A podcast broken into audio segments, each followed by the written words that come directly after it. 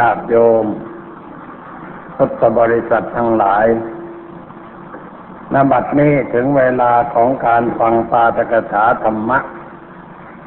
อันเป็นหลักคำสอนในทางพระพุทธศาสนาแล้ว ขอให้ทุกท่านอยู่ในอาการสงบตั้งอกตั้งใจฟังด้วยดี เพื่อให้ได้ประโยชน์อันเกิดขึ้นจากการฟังตามสมควรแก่เวลา เมื่ออาทิตย์ก่อน ได้ทำความเข้าใจกับญาติโยมทั้งหลาย ในเรื่องเกี่ยวกับวัตถุที่เรานำมาสักการะบูชาโดยเฉพาะอย่างยิ่งก็คือพระพุทธรูป อันเป็นสิ่งที่เราเคารพสักการะกันมานานแล้วเพื่อให้ญาติโยมได้เกิดความเข้าใจว่า พระพุทธรูปที่เรากราบไหว้กันอยู่นั้น เกิดขึ้นอย่างไร มีความเป็นมาอย่างไรบ้าง แรกเริ่มเดิมทีนั้นมีหรือไม่ แล้วเกิดมีขึ้นเพราะอะไร เราได้กราบได้ไหว้กันอยู่เพื่ออะไร เพื่อจะได้เข้าใจถูกต้อง ไม่เข้าไปยึดถือในสิ่งนั้น ในทางที่ไม่ตรงกับการปฏิบัติในทางพระพุทธศาสนา คือไปเชื่อในสิ่งนั้นว่าจะช่วยตนให้พ้นภัยพ้นอันตรายในรูปต่างๆ ถือเป็นของขลังไป เป็นของศักดิ์สิทธิ์ไป แล้วก็เข้าไปวิงบอลขอร้อง บนบานสารกล่าว เพื่อจะให้ช่วยตนในรูปต่างๆ ซึ่งการกระทำในรูปอย่างนั้น ไม่ตรงกับความหมายทางพระพุทธศาสนาเพราะในทางพระพุทธศาสนาของเรานั้น ไม่มีเรื่องการอ้อนวอนขอร้องในรูปอย่างนั้นมีแต่เรื่องการศึกษาปฏิบัติ เพื่อทำตนให้หลุดพ้นจากความทุกข์ความเดือดร้อนในชีวิตประจำวัน เป็นการช่วยตนเองด้วยการปฏิบัติธรรมะ ไม่ใช่เอาสิ่งอื่นเข้ามาช่วยตน เพื่อให้ตนพ้นไปจากเรื่องอะไรอะไรต่างๆ ดังที่เราปฏิบัติกันอยู่ทั่วๆไป เดี๋ยวนี้พุทธบริษัทเราไม่เข้าใจชัดในเรื่องวัตถุนี้ จึงได้เข้าไปนับถือในรูปขลังรูปศักดิ์สิทธิ์ต่างๆ นานา แม้ว่าการนับถือนั่นจะช่วยทำให้ตนสบายใจ แต่เป็นความสบายใจเพียงชั่วครั้งชั่วคราว ไม่เป็นความสบายใจที่เด็ดขาดตายตัว ไม่เหมือนกับเอาธรรมะมาใช้แก้ปัญหา แต่ว่าที่ได้กระทำกันอยู่ทั่วทั่วไปนั้นก็เพราะว่าไม่เข้าใจในเรื่องนั้นตามความเป็นจริง ไม่มีใครพูดให้เราฟังว่าความจริงนั้นควรจะเป็นอย่างไร เราเชื่อและทำกันมาตามที่เขาว่าเขาว่า ว่าอย่างนั้นว่าอย่างนี้รับมาตั้งแต่เป็นเด็กเช่นรับนับถือมาว่าพระพุทธรูปองค์นั้นศักดิ์สิทธิ์อย่างนั้นอย่างนี้ในรูปต่างๆเล่าถึงอภิอภินิหารแปลกๆซึ่งคนโบราณเขามีความเข้าใจอย่างนั้น แล้วก็ถือตามกันมา ในรูปอย่างนั้น ไม่ได้เข้าถึงพระพุทธเจ้าที่เป็นเนื้อแท้ แต่ไปถึงสิ่งที่เป็นวัตถุ จนมีคำพูดกันขึ้นในสมัยนี้ว่าวัตถุมงคล วัตถุมงคลนั่นไม่มี ในมงคลสามสิบแปดของพระพุทธเจ้า ไม่มีสิ่งอะไรที่เป็นวัตถุว่าเป็นมงคล มีแต่เรื่องการไม่ปฏิบัติธรรมเท่านั้นที่เป็นอัปมงคล และมีเรื่องการปฏิบัติตามหลักธรรมเท่านั้นที่ชื่อว่าเป็นมงคล ไม่มีสิ่งวัตถุอันใดที่เป็นมงคลเลย ตามหลักพระพุทธศาสนาเช่นเราจะถือว่าใบไม้นั่นเป็นมงคลหญ้านี่เป็นมงคล หรือว่าอะไรอะไรที่เป็นมงคลตามที่เราเข้าใจกันอยู่นั้น มันเป็นมงคลภายนอกพระพุทธศาสนา ไม่ใช่มงคลตามหลักคำสอนในทางพระพุทธศาสนา มงคลในพระพุทธศาสนานั้นมีความหมายว่าเหตุอันจะให้เกิดความสุขความเจริญในชีวิต ก็เหตุอันจะให้เกิดความสุขความเจริญในชีวิตของเรานั้นย่อมเป็นเหตุภายใน ไม่ใช่เหตุภายนอก เหตุภายในก็คือการปรับปรุงจิตใจของเรา ให้เข้าทางธรรมะ ให้ได้ใช้หลักธรรมะเป็นแนวทางชีวิต จะปฏิบัติอะไรก็เรียกว่าบัตรปฏิบัติตรงตามแนวทางธรรมะ นั่นแหละเป็นอุดมมงคล เป็นมงคลสูงสุดตามหลักคำสอนในทางพระพุทธศาสนาวัตถุที่เป็นมงคลนั้นหาเป็นมงคลที่แท้จริงไม่ เป็นเรื่องหลอกตัวเราเท่านั้นเองคือหลอกให้หลงไปให้เพลินไปกับวัตถุนั้น ชั่วครั้งชั่วคราวตราบเท่าที่เรายังมีอวิชชาคือความไม่รู้ไม่เข้าใจในเรื่องนั้นตามที่เป็นจริง เราก็หลงไหลเรื่อยไป มัวเมาอยู่ในสิ่งนั้นเรื่อยไป ไม่รู้จักจบ ไม่รู้จักสิ้น ไม่คิดช่วยตัวเองในการปฏิบัติ แต่ไปนึกว่าวัตถุเหล่านั้นจะช่วยตนให้พ้นภัย ให้พ้นจากอันตรายด้วยประการต่างๆ อันนี้คือความหลงผิด ไม่ตรงกับคำสอนในทางพระพุทธศาสนา และในสมัยนี้กำลังมีมากขึ้นแพร่หลายขึ้น ในการที่จะจูงคนให้เข้าไปเอาวัตถุเหล่านั้นมาเป็นที่พึ่ง ยึดมั่นถือมั่นในวัตถุนั้น ว่าจะช่วยตนให้พ้นภัยอย่างนั้นอย่างนี้เป็นต้น อันนี้คือการไม่ถูกต้อง แต่ว่าทำกันอยู่มาก เพราะอะไร เพราะเป็นทางเจริญแห่งลาบสักการะ เป็นทางได้มาวัตถุอีกเหมือนกัน วัตถุที่ได้มานั่นก็คือเงินนั่นเอง เงินได้มาจากวัตถุก็เอาไปสร้างวัตถุต่อไป คนก็ติดในวัตถุต่อไป ไม่ได้เข้าถึงธรรมะ อันเป็นตัวการปฏิบัติ ซึ่งเป็นเนื้อแท้ของปรัตนไกรเราก็ติดอยู่แต่เพียงวัตถุ ในสมัยนี้ควรจะได้มีการแกะ เอาสิ่งที่เป็นวัตถุนั้นออกไปเสียบ้าง เพื่อจะได้เข้าถึงตัวธรรมะ อันเป็นข้อปฏิบัติ จึงได้พูดกับญาติโยมทั้งหลายให้เข้าใจในความหมายของสิ่งเหล่านี้ เพื่อเราจะได้รู้จักใช้สิ่งเหล่านี้ให้เป็นคุณให้เป็นประโยชน์คือใช้เพียงเพื่อเป็นเครื่องเตือนจิตสกิดใจ ให้เราได้นึกถึงคุณธรรมต่อไป ไม่ใช่เอาวัตถุนั่นเป็นสารณะอย่างแท้จริง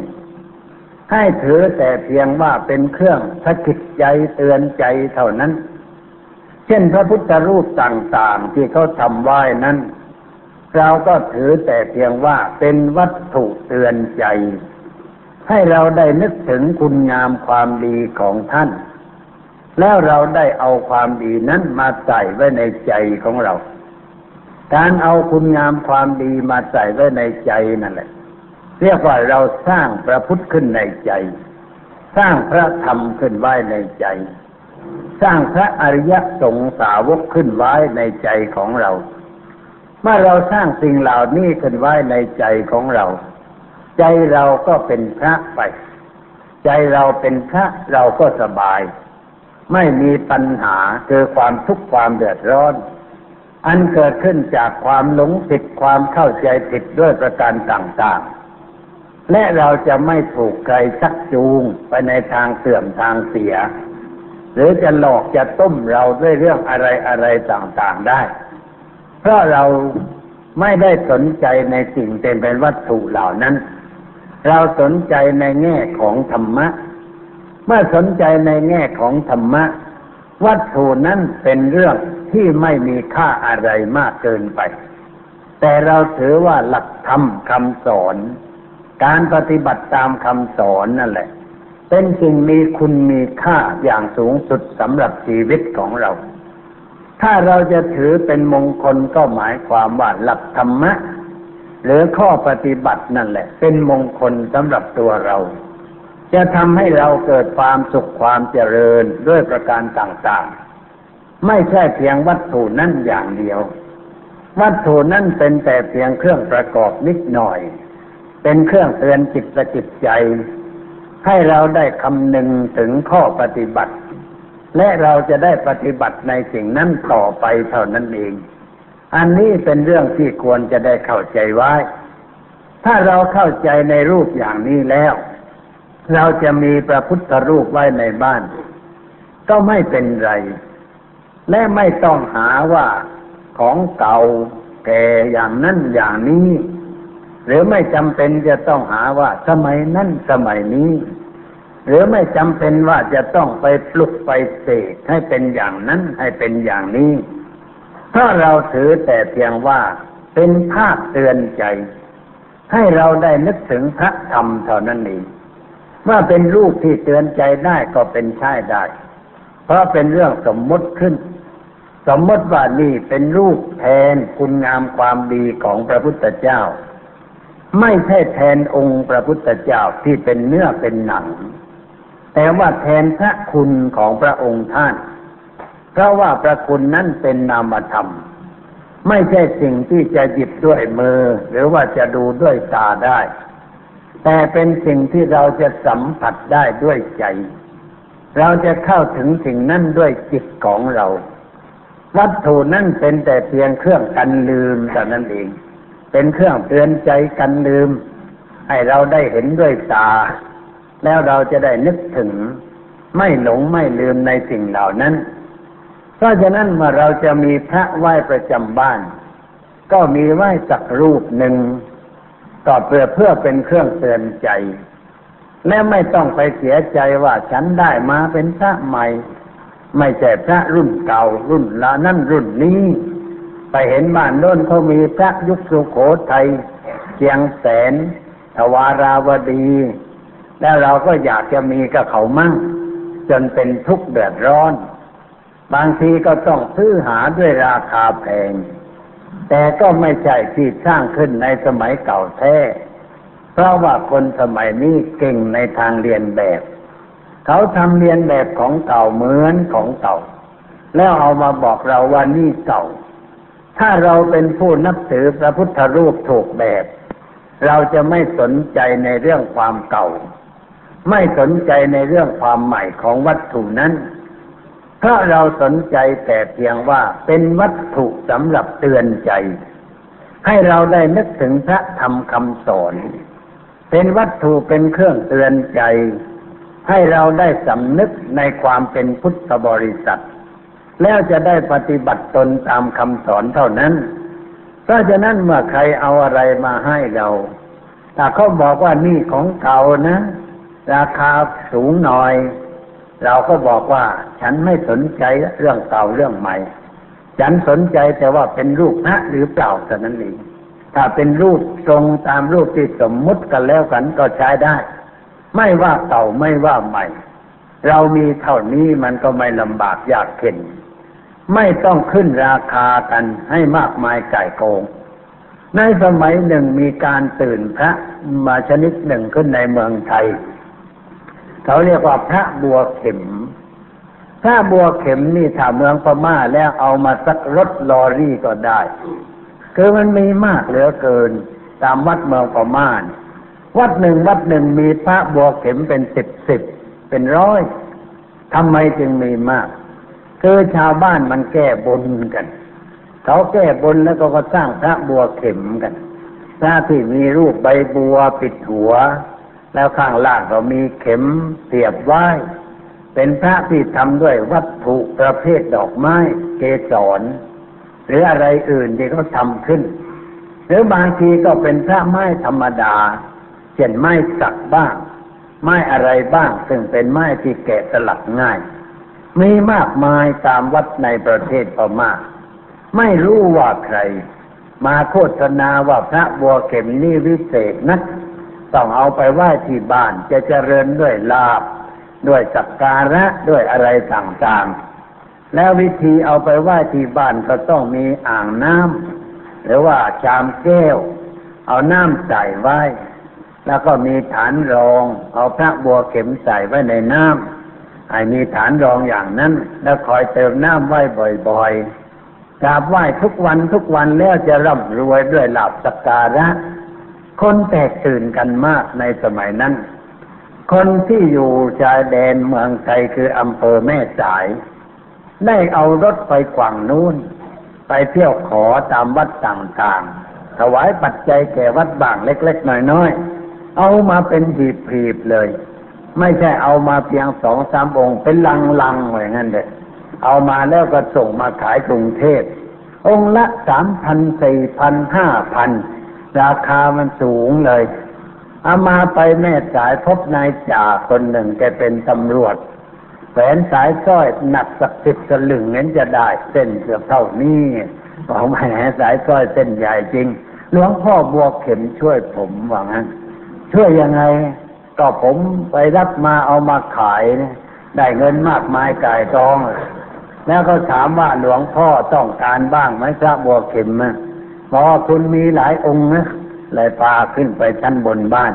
บอกว่าหลวงพ่อเลือกเอาตามชอบใจจะเอาองค์ไหนก็ได้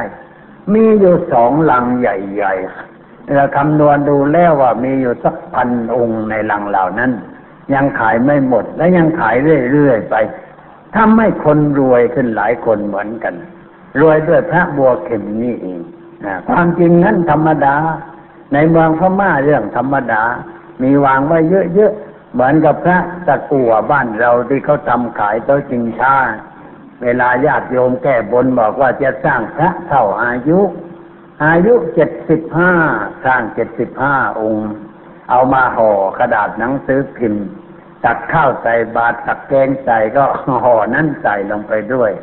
พวกเรานึกว่าคงจะเป็นไก่ปลาก็เห็นห่อยาวๆแก้ออกมาก็เป็นหลวงพ่อไปเลยก็ต้องเอาไปเที่ยววางไว้ ตามรูไม้ข้างบนอย่างเงี้ยวางไว้เรื่อยๆไป มากมายไก่กองบัวเข็มในเมืองเขามากก็มากอย่างนั้น แต่ไม่รู้ใครเรียกว่าหัวแหลมเหมือนกัน โฆษณาพระบัวเข็มขึ้น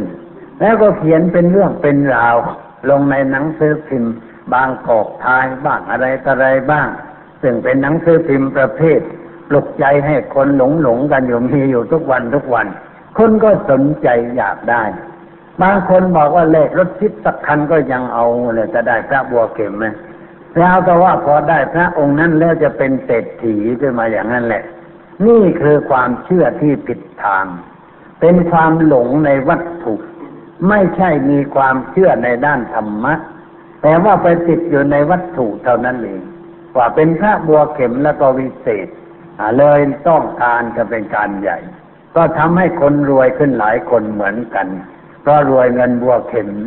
แต่ว่ารวยแล้วก็ไม่เท่าไรหมดอีกเหมือนกัน เพราะไม่ประพฤติธรรม ชอบดื่มเหล้าชอบเล่นการพนัน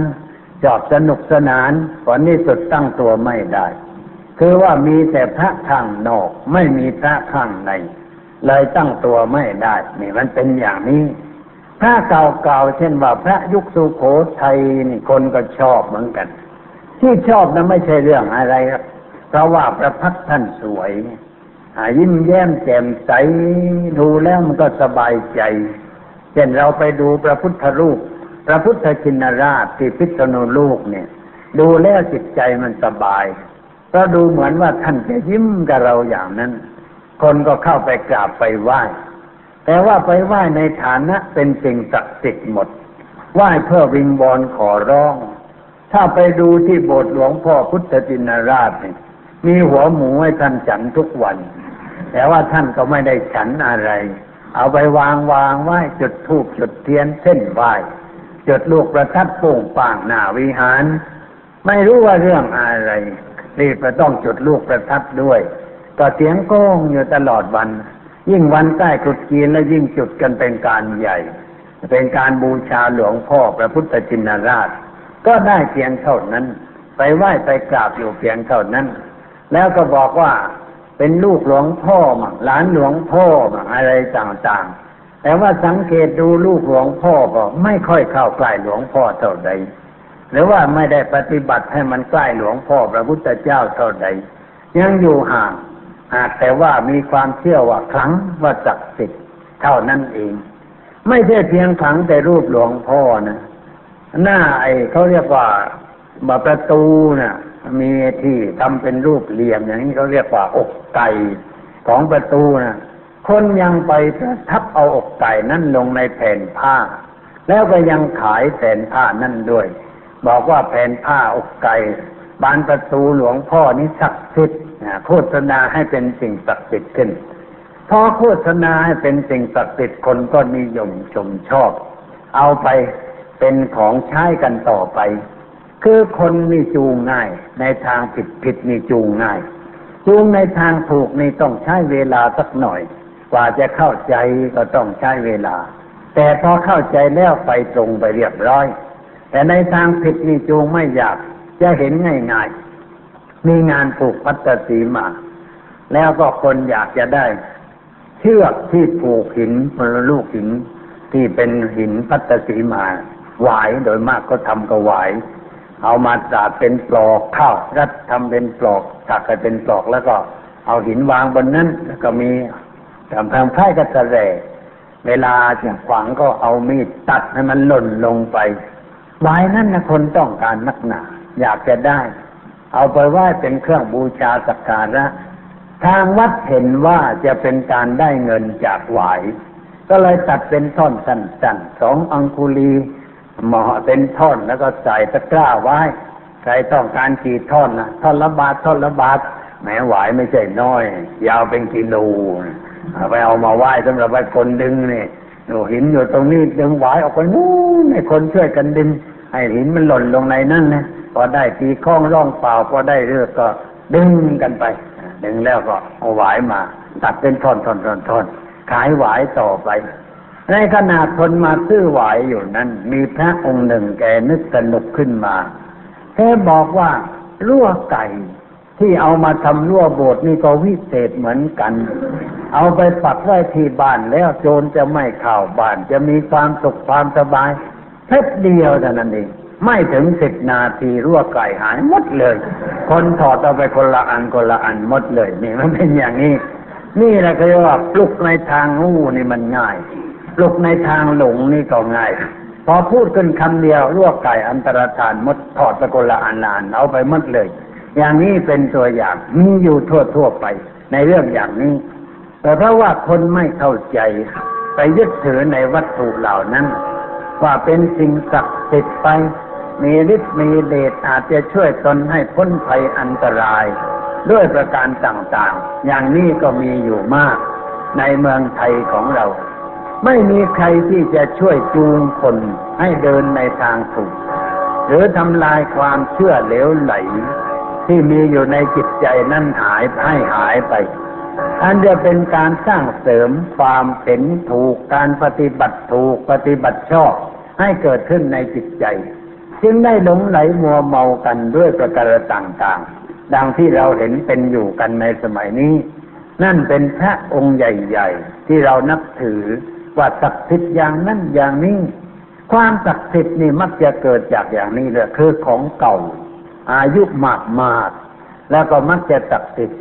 ถ้าสร้างใหม่ ๆ ไม่ค่อยจะศักดิ์สิทธิ์เท่าใดเช่นพระที่รอใหม่ ๆ เอาไปวางไว้คนก็ไม่ค่อยนับถือเท่าใดแต่ถ้าเป็นของเก่าหลวงพ่อเชียงแสน หลวงพ่อสุโขทัยหลวงพ่อทวาราวดี อะไรเงี้ย เก่าๆคนก็นับถือกันว่าเป็นสิ่งศักดิ์สิทธิ์เข้าไปกราบไปไหว้ยิงบอลขอร้องปรากฏอยู่ทั่วทั่วไป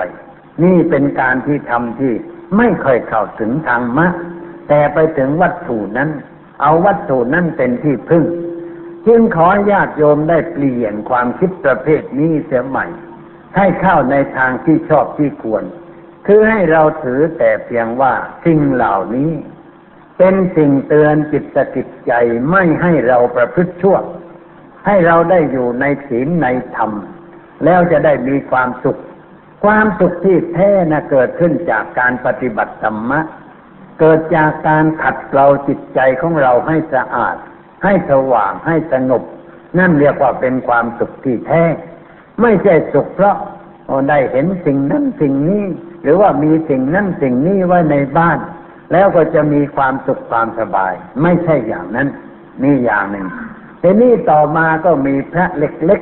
ๆที่มีมากขึ้นในประเทศไทย เมืองอื่นไม่ค่อยมี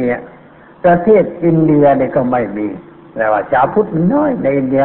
แต่ว่าเป็นชาวพุทธเก่าแก่ที่มีอยู่ในบังกลาเทศในสมัยก่อน เดี๋ยวนี้เขาเรียกว่าบังกลาเทศ นั่นเป็นชาวพุทธเก่ามีมาตั้งแต่โบรมโบราณ สืบเชื่อสายกันลงมาโดยลำดับอ่าเขาก็นับถือไม่เหมือนบ้านเรา คือไม่มีของขลัง ไม่มีสิ่งศักดิ์สิทธิ์บาดังที่เรามีกันอยู่ในบ้านเรา ประเทศลังกาก็เหมือนกัน อามาไปอยู่ลังกาเจ็ดแปดเดือนก็ศึกษาดูความเป็นไปของพุทธบริษัท เขาไม่ได้ถือพระพุทธรูปองค์ใดว่าศักดิ์สิทธิ์วิเศษอะไร แต่ว่าที่เขาไปไหว้กันอยู่มากเขาคือมันเป็นสถานที่นับเนื่อง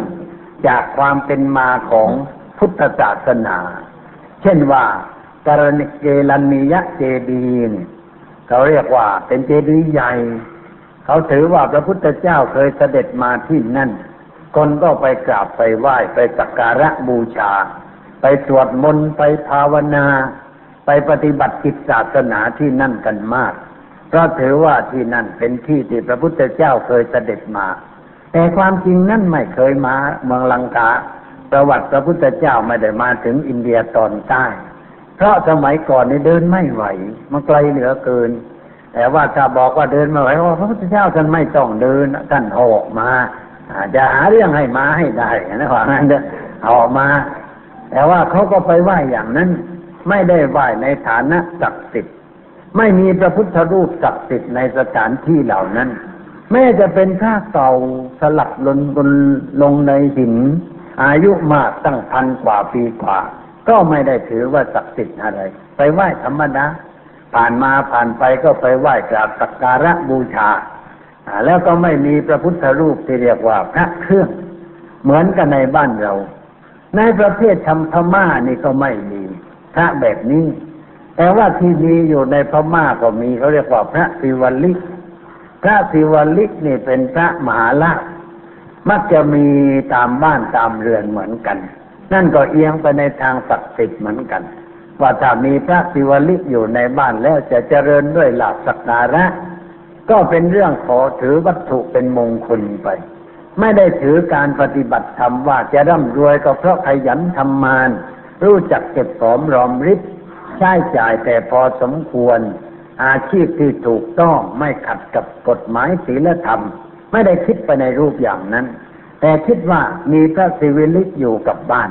ก็จะเจริญด้วยหลักสักการะ โดยเฉพาะร้านค้าขาย มักจะมีรูปพระศิวลิกไว้กราบไหว้ แต่ว่าคนค้าขายบางทีก็ไม่ประพฤติธรรม แล้วก็ฆ่าไปอย่างนั้นเองอันนี้มีบ้าง แต่ว่าที่ว่ามีเป็นพระเครื่องปลุกเสกศักดิ์สิทธิ์ไม่มีในประเทศพม่า มามีมากอยู่ในประเทศไทยเรา ประเทศไทยเราก็ไม่มากสมัยก่อน มากขึ้นในสมัยหลัง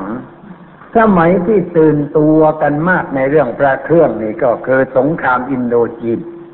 ในสมัยสงครามอินโดจีน เพราะสงครามอินโดจีนนี่เราต้องไปรบกับฝรั่งเศส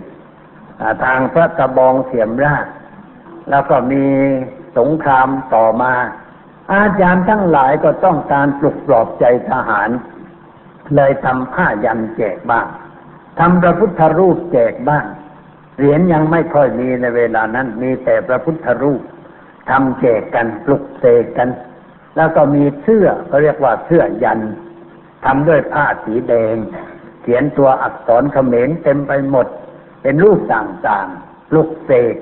ด้วยอาจารย์วัดนั่นอาจารย์วัดนี้หลวงพ่อมีอยู่หลายองค์ในจังหวัดใกล้เคียงกรุงเทพหรือในกรุงเทพนี่ก็มี แล้วก็เลยเอาไปจำหน่ายจ่ายแจกกัน ขายกัน มีเพื่อนคนหนึ่งเวลานี้ตายไปแต่แล้ว แกก็เลยเห็นว่าผ้ายันนี่ขายดี ก็เลยจ้างเขาทำล็อก แล้วก็จ้างโรงพิมพ์พิมพ์ พิมพ์เสร็จแล้วก็เย็บเป็นรูปเสื้อสำหรับให้ใส่เป็นเสื้อซัก มีเพื่อนคนหนึ่งเวลานี้ตายไปแต่แล้ว แกก็เลยเห็นว่าผ้ายันนี่ขายดี ก็เลยจ้างเขาทำล็อก แล้วก็จ้างโรงพิมพ์พิมพ์ พิมพ์เสร็จแล้วก็เย็บเป็นรูปเสื้อสำหรับไม่ใส่เป็นเสื้อกั๊กนะข้างหน้าก็มียันข้างหลังก็มียันบอกว่ายิงไม่ออกอะไรอย่างนั้นแต่ขายเอารวยเหมือนกัน ขายเอาเป็นเป็นไรเป็นหมื่นตัวเดี๋ยวว่าพาไปขายเป็นล่ำเป็นสันเลย ขึ้นลงกรุงเทพหลายเที่ยว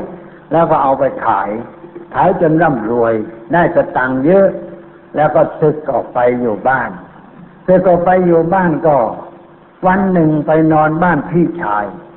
แล้วก็โจรมาปล้นบ้านพี่ชายแกเลยสู้กับโจรลืมใส่เสื้อไป เลยโจรแทงตายพอเขาบอกว่าคนนั่นตายเนี่ยอ้าวแล้วทำไมไม่ใส่เสื้อเอามาก็ถามว่าทำไมไม่ไม่ใส่เสื้อเนี่ยก็เจ้าขายเสื้อยันให้เพื่อนใส่อยู่เนี่ยไม่ได้ใส่เสื้อหรือถึงได้ตาย ก็บอกว่าไม่ได้ใส่อะไรนี่อ่า นี่เรียกว่า มีของดีจะช่วยตัวไม่ได้เลยสู้กับโจรแกก็ร่างกระล่ำสันนะ สู้กับโจรพัดเบียงกันเลย แต่ว่าโจรมันหลายคน แกมันสองคนพี่ชายแต่นั้นเอง โจรสู้พ้นมากกว่า เลยมันฆ่าตายทั้งสองคน ไม่ได้ใส่เสื้อทั้งสองคน เลยตายกันไป นี่เป็นอย่างนี้สมัยนั้นเสื้อยันมีชื่อ ขายกันเกิดไปหมด ของหลวงพ่อทั้งหลายนี่นี่เริ่มแล้วเรียกว่าเริ่มในสมัยสงครามอินโดจีนขั้นต่อมาก็เกิดสงครามญี่ปุ่นนะสงครามมหาเอเชียบูรพาคนก็ต้องการสิ่งปลอบใจก็เลยเกิดเครื่องรางกันเป็นการใหญ่ มีมากมายขายกองที่นั่นที่นี่ หนังสือพิมพ์ก็ประโคมเป็นข่าว ว่าคนนั้นน่ะไปในแนวรบแล้วก็ไม่ตาย ไอ้ที่ตายนะไม่เอามาพูด ความจริงตายเยอะแยะ แต่ว่าไม่พูดจะเหลืออยู่สักคนแล้วก็วิเศษคนนั้นน่ะคือไม่ตายแล้วไม่ตายเพราะอะไร เพราะมีผ้ายันของหลวงพ่อนั่นบ้าง มีอะไรใส่ไว้ใต้หมวกไหนยิงไม่เข้าฮะไม่เข้าเพราะว่ามียันอยู่ใต้หมวกอะไรต่างๆนะนะ ก็เลยตื่นเต้นกัน คนก็ขายกัน พวกพ่อค้าในตลาดก็เลยร่ำรวยกันเพราะเรื่องนี้หลายคนเหมือนกัน เพราะว่าขายกันเป็นล่ำเป็นสัน มีมหาองค์หนึ่งแกก็ตายแล้วเหมือนกันแกรวยเพราะเรื่องนี้ รวยเพราะลูกอมลูกตะกัวเนี่ย เอามาทำเป็นลูกอมบอกว่าอมแล้ว เดินไม่เหนื่อย อ่า มันชุ่มคอดี แน่นอนละลูกอมเนี่ยมันใส่เข้าไปในปาก มันก็เย็นปาก แล้วน้ำลายมันก็จะออกเป็นธรรมดา แต่ว่าถ้าให้พิเศษลูกอมจะให้น้ำลายชุ่ม มันต้องทำด้วยมะขามเปียก ผสมเกลือนิดหน่อย ถ้าอมแล้วชุ่มคอดีเลยในลูกอมชนิดนี้แต่ว่าไอ้ลูกอมชนิดละลายแล้วมันหายไปมันไม่ถาวรเลยทำเป็นตะกั่วขาย คนก็ซื้อกัน แล้วลูกอมเนี่ยทำลูกอมขายลูกอมหลวงพ่อวัดนั่นหลวงพ่อวัดนี้ว่าไปงั้นนะหลวงพ่อไม่เคยรู้ว่าเขาทำกันยังไงนะมีเด็กหนุ่มคนหนึ่งก็อยู่วิทยุกองปราบสามยอดเนี่ยเขาทำพระขายเหมือนกันร่ำรวยเลย นั่งรถเก๋ง รถอย่างดีก็ซื้อรถอย่างดีว่าว้าวโมนี่นั่งรถสวยนี่หลวงพ่อช่วยว่าฮะทำให้ช่วยยังไง หลวงพ่อช่วยยังไง ผมทำหลวงพ่อทำแล้วก็เขามีพุทธาพิเศษวัดไหนก็เอาไปแอบกับเขามั่งฮะไม่ต้องลงทุนนะไอ้ที่วัดเขาลงทุนนี่มีมนหลวงพ่อมาเสกนะลงทุนนะลงทุนต้องค่ารถค่าบุไรต่ออะไรถวายปัจจัย ลงทุนเป็นแสนนะกว่าจะเสร็จนะพุทธาพิเศษนะ เจ้าหนุ่มคนนี้มันฉลาดไม่ต้องลงทุนอย่างนั้น พอเขามีพุทธาพิเศษเอาถุงมาแอบกับเขาด้วย แล้วเพิดกับนาว่าได้ทำพุทธาพิเศษที่วัดนั่นวัดนี้นะด้วยพระอาจารย์ร้อยแปดมีชื่อตรงนั้นนะแหมคนส่งเงินมาทางวิทยาพรานักส่งทางวิทยุเขาก็โฆษณาทุกคืนทุกคืนนะขายดี ขายเป็นถุงๆเลย ขายดีมาก จนร่ำรวย มีสตางค์กับเขาเยอะแยะ นี่เขาเรียกว่าหาโอกาส ไม่ใช่เศรษเศรษฐีสงครามเขาเรียกว่าเศรษฐีพระเครื่อง เป็นเศรษฐีแบบพระเครื่องเขาก็ร่ำรวยได้เหมือนกัน คนก็เอาไปใช้กันก็เคยแพร่หลายขึ้น จนกระทั่งเดี๋ยวนี้นะพวกสิ่งเหล่านี้วัตถุมงคลเหล่านี้แพร่หลายมาก กว้างขวางทั่วทั่วไปคนชอบมีชอบใช้กัน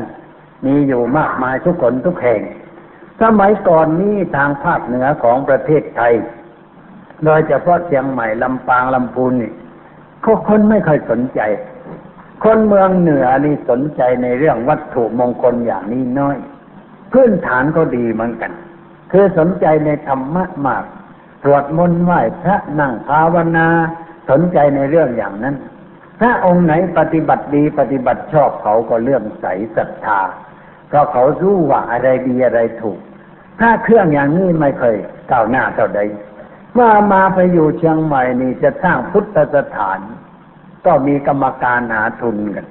อันนี้มีกรรมการที่เป็นข้าราชการตำรวจ บ้างอะไรบ้างเนี่ยเขาไปจากกรุงเทพเขาเห็นว่าทางกรุงเทพเนี่ยเขาทำพระเครื่องขายกัน ได้เงินมากๆ ก็มาเสนอว่าจะทำพระเครื่องขายอามาบอกว่าทำก็ทำได้แต่อย่ามาอามาเข้าไปเกี่ยวข้อง เอามามันแอนตี้เรื่องนี้อยู่แล้วจะไปทำได้อย่างไร สอนไม่ให้คนนับถือสิ่งเหล่านี้ในรูปอย่างนั้น จะทำด้วยไม่ได้ บอกว่าแต่เท่าไม่ต้องอยู่ พวกผมทำกันเอง แล้วเขาก็เชิญอ่าก็เชิญเนี่ยเรียกว่า หลวงสุวิชาญบ้างพลโทประชาบุรณธนิตอะไรอะไรเนี่ยไอ้เชื่อนิมนต์หลวงพ่อให้อ๋อคุณเรื่องอาคูบุตรตายแล้วนะพวกเหล่านี้อ่ายังอยู่บ้านอ่า ไอ้ให้นิมนต์พระหลวงพ่อไปไปกันเยอะหลวงพ่อฮะเอามาก็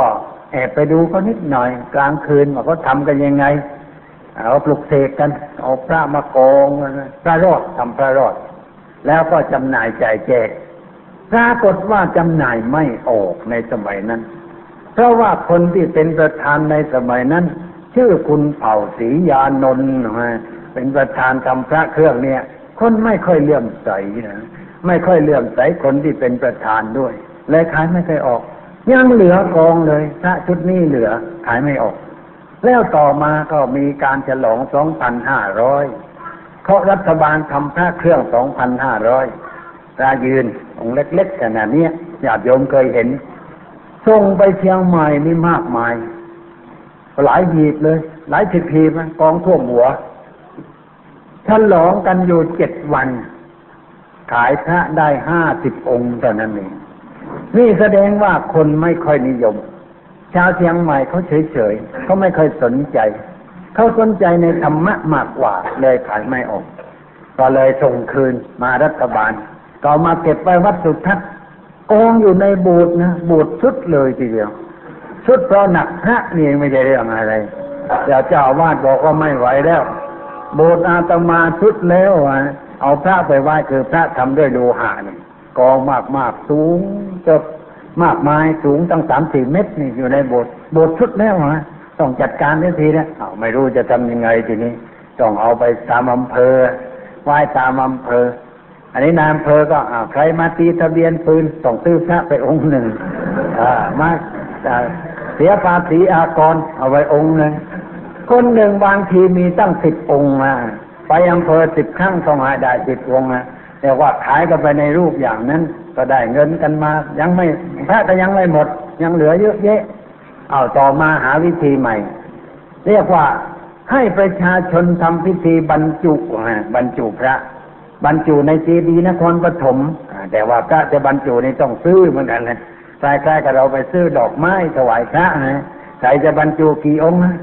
คนบางคนก็จะบรรจุสิบองค์อ้าวขายไปสิบองค์คนนั้นเอาไปบรรจุอ้าวแต่ทำอย่างนี้ก็ยังไม่หมดไม่มากเหลือเกิน ยังมากมาย ต่อมาก็นึกว่าเอะจะทำยังไงดีอ้าวมอบให้สมาคมอ่ามูลนิธิภูมิพโลภิกขุที่อยู่วัดสะเกตให้ช่วยกันอีกอ้าวภูมิพโลก็โฆษณาใหม่โฆษณาใหม่ทำพิธีใหม่ทำสนามหลวงเลย แล้วก็โฆษณาที่สนามหลวง จำหน่ายกันไปจำหน่ายกันมา ก็ไม่ได้เท่าใดเลยประหลัดจะรอก็นึกว่าเงินที่ได้เนี่ยเอาไปไหนทำหนังสือประท้วงไปสมเด็จพระสังฆราช ว่าเงินเอาไปไหนมันไม่ใช่เรื่องสังฆราชท่านไม่รู้ว่ามันมูลมูลนิธิเขารู้เรื่องกัน เงินเอาไปสร้างนั้นและเรียกว่าขายข่าวนี้เอาไปสร้างพุทธบุรีมณฑลที่ไอ้อ่าศาลาศาลายาอะไรนะอ่าก็ยังไม่พอ ขายกันไปยังไม่หมด ยังอยู่ ยังไม่รู้ว่าจะขายเมื่อใดอีกอ่าไปเงี้ยไม่แพร่หลาย แต่ว่าบางแห่งทำแล้วขายดิบขายดี เมื่อวานนี้ไปเผาศพที่วัดบรจัญญาวาสพระท่านคุยให้ฟังบอกอุ้ยสมภารวัดนี้เกณฑ์ชะตาดีว่ะทำพระขายคล่องเลยทำพระแต่ไม่ใช่พระเครื่องพระบูชาเชียงแสนมั่งสุโขทัยมั่งอ่าปวยุทธยามั่งหล่อขาย หมอขายดี ขายเป็นแสนองค์เลยองค์ละเท่าไหร่องค์ละสามร้อยบาทบ้างห้าร้อยบาทบ้าโอ้ยรื้อวัดนี้หมดเลยถ้าขายได้มากอย่างนั้นเรือนไม้เก่าๆเรื่อยหมดสร้างเป็นตึกไปหมดเลย ได้เงินมากกว่างั้นคนชอบเหมือนกัน คนไปเอากันเยอะแยะอันนี้ขายคล่องบางแห่งเนี่ยมันอยู่ที่ความนิยมชมชอบนะคนยมนิยมนับถือก็ขายดี คนเคยถามอามาเหมือนกันว่าหลวงพ่อเนี่ย ไม่ทำเหรียญขายมั่งบอกไหมเหรียญฉันจึงทำก็ขายไม่ออกไม่มีใครเอา เพราะว่าเสกไม่เป็นนะไม่รู้ว่าจะเสกอย่างไร ไม่ชอบเรื่องเหรียญยาวแล้วอย่าทำเลยขายไม่ออกอก็ต้องการให้มีเหรียญบ้างอ่าทำไม่ขายเอาขายก็ไม่ไหว แต่ว่าบางองค์ก็ทำขายออก ที่ขายดีนี่ไม่ใช่เรื่องอะไร การโฆษณาดี คนที่ทำนั่นแหละเขาโฆษณาเอง ก็ลองศึกษาดูเหมือนกันว่าที่วัดนี่เมื่อวานนี้ว่าทำยังไง ทางวัดไม่ต้องลงทุนอะไร วัดเอาแต่เครดิตให้เขาเท่านั้นเองพระยี่ห้อให้เขานั่นเองแล้วบริษัทเขาจัดเสร็จเขารอเสร็จเขามาให้ แล้วก็เงินค่าเขารอถ้าใดเขาหักไป เหลือนั่นเป็นกำไรของวัด วัดก็ไม่ได้เท่าใดสมมติว่าขายสามร้อยนี่วัดจะได้สักห้าสิบบาทนะนอกนั้นก็ ค่าทองเหลืองค่าบริการนู่นนี่อะไรต่ออะไรก็ว่าไปตามเรื่องพ่อค้านี่ฉลาดหากิน คือว่าเข้าไปกอบพระเหมือนกับแมวพึ่งพระอย่างนั้เดี๋ยวเข้าไปเกาะเกาะไว้เกาะหลวงพ่อศักดิ์สิทธิ์วัดนู่นวัดนี่ก็เข้าไปเกาะไว้ แล้วก็ลงมือโฆษณาเอง ลงหนังสือพิมพ์ เป็นข่าวโฆษณาพิมพ์เป็นใบปลิวแจกจ่ายไปกันแพร่หลายไปในที่ทั่วๆไป เหมันทางปักใต้ที่เรียกว่าหลวงพ่อทวดเนี่ยเขาเรียกว่าหลวงพ่อทวดเหยียบน้ำทะเลจืด คือว่าไอ้ทะเลตรงที่วัดประโคกอยู่ด้านตะวันตกนี่มันจืดน้ำที่นั่นนะไม่น้ำมันไม่เค็มแล้วก็ที่นั่นนะกินได้ถ้าไม่มีน้ำจะกินกินได้ น้ำทะเลสาบพัทลุงนี่กินได้เคยล่องเรือไปในทะเลสาบตักมากินได้ มันกร่อยๆนิดหน่อย แต่ว่าพอกินได้ หุงข้าวก็ได้ เลยก็โฆษณาว่า หลวงพ่อถวดเหยียบน้ำทะเลจืดทะเลมันจืดอยู่แล้ว ไม่ใช่ว่าจืดเพราะไปเหยียบก็ไม่ใช่อย่างนั้น แต่คนก็เชื่อหลวงพ่อทวดนี่เก่ง เหยียบน้ำทะเลจืดได้ทำไมจึงได้มีหลวงพ่อทวดขึ้น คือวัดช่างไห้นี่จำรุดรุดโทมมากเต็มทีแล้วก็มีพระองค์หนึ่งแกไปอยู่ ไปอยู่ก็แกขวัญไป ไอ้แกขวัญว่ามีหลวงพ่อทวดนี่มาแสดงตัวอะไรจริงหรือเปล่าก็ไม่รู้แกบอกไปอย่างนั้นแกขวัญไปว่าหลวงพ่อทวดมาแสดงตัวแสดงตัวแล้วบอกว่าให้บูรณะวัดนี้ให้เจริญงอกงาม แกก็ในฝันบอกว่า ไม่มีเงินมีทองจะบูรณะ ไม่รู้จะทำยังไง หลวงพ่อก็บอกว่า เอ้ย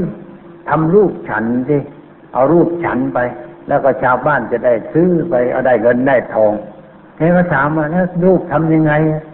แสดงตัวให้เห็นว่าให้ทำอย่างนั้น แล้วแกก็ทำขึ้น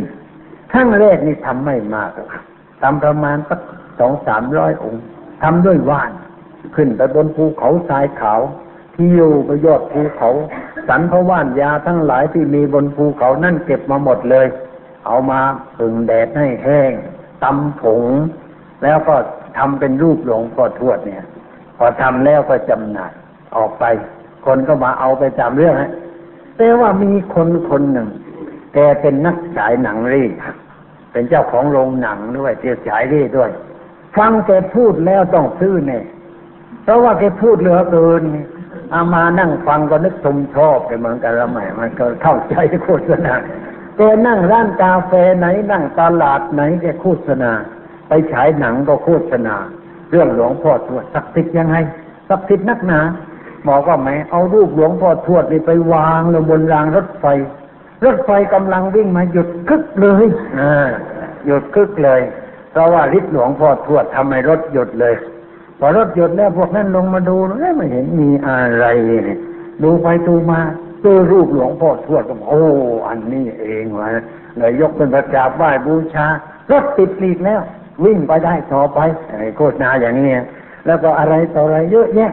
คนฟังแล้วก็เชื่อ เลยเห็นว่าคนนิยมแล้วไม่ได้ต้องทำใหม่แต่นี่ทำมากทำเป็นพันๆเลย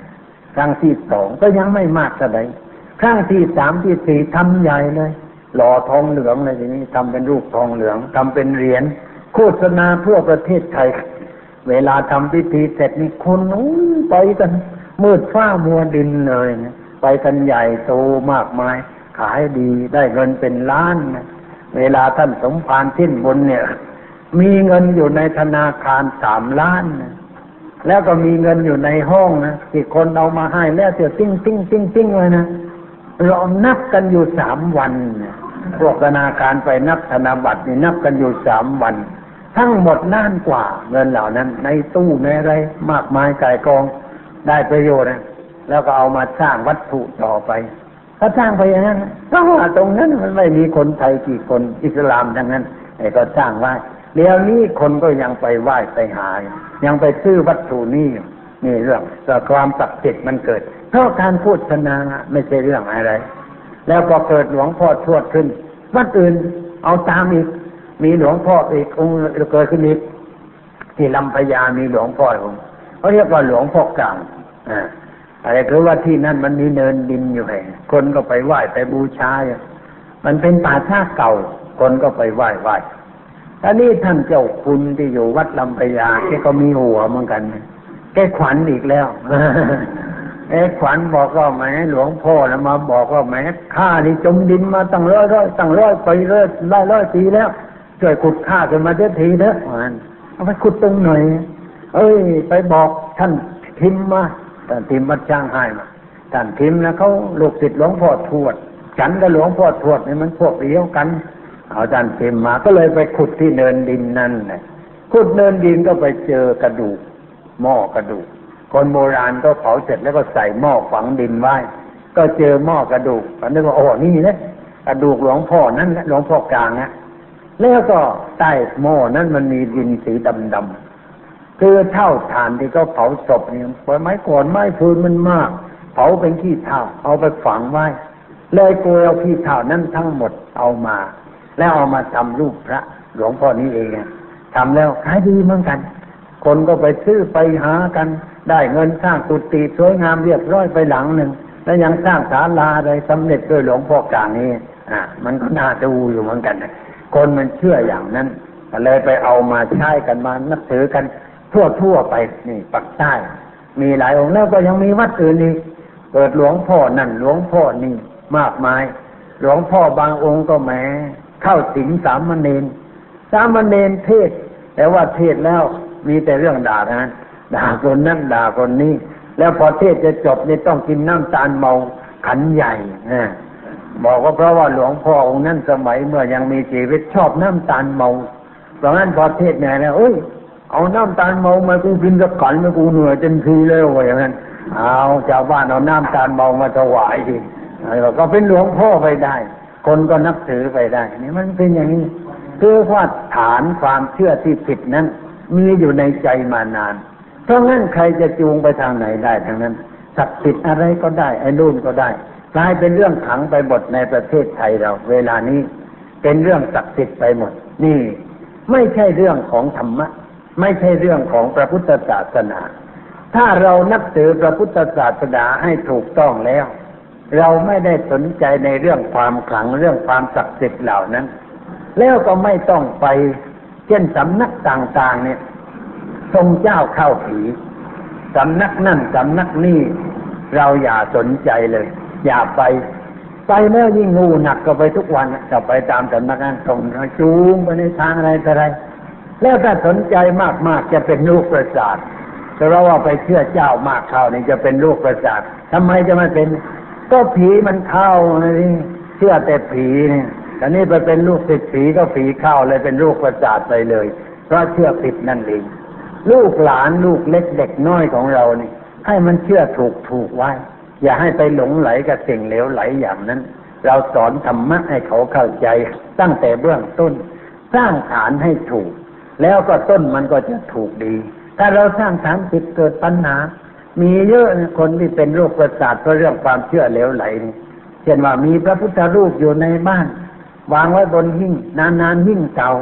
พอหิ้งเก่ามันก็เอียงไปอะไรไปพอเห็นที่เอียงโอ้แล้วกันพระเอียงแล้วมาครอบครัวเราจะแย่แล้วอะเลยกลัวเป็นโรคประสาทไปเลย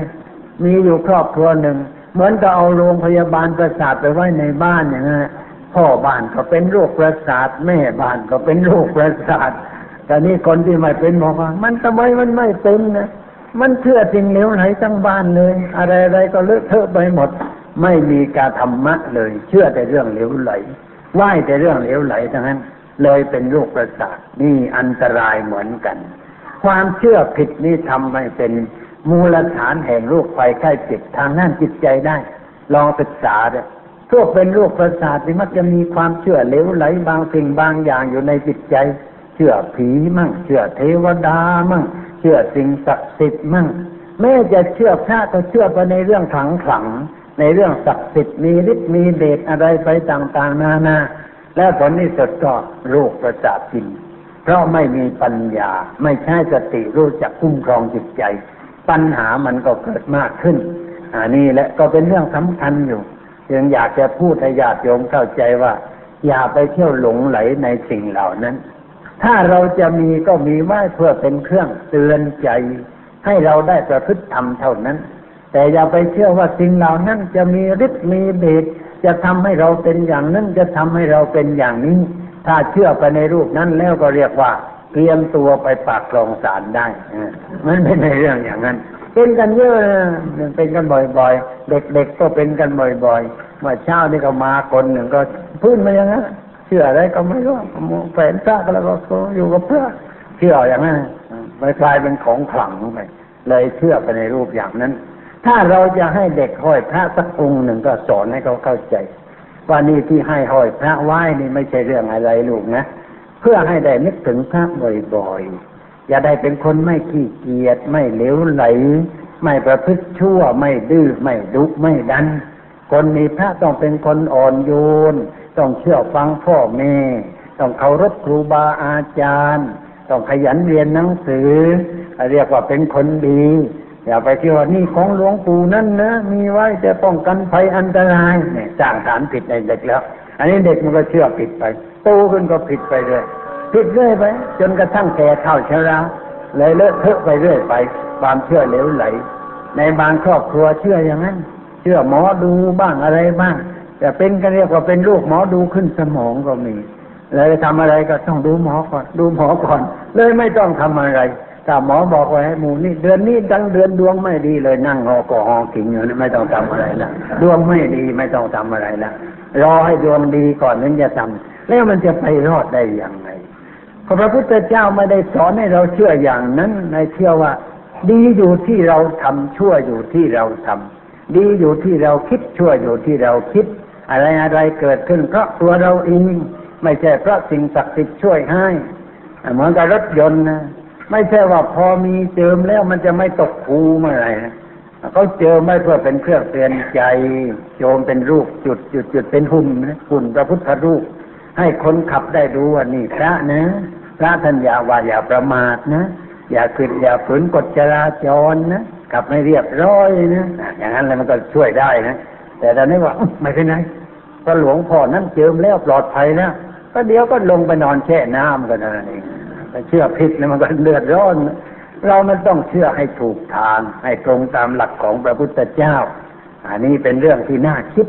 จึงนำมาพูดกับญาติโยมทั้งหลาย ให้เข้าใจจะได้แก้ไขสิ่งเหล่านี้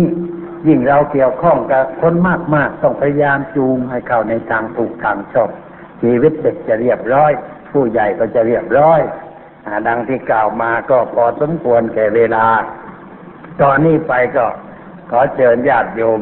นั่งสงบใจห้านาที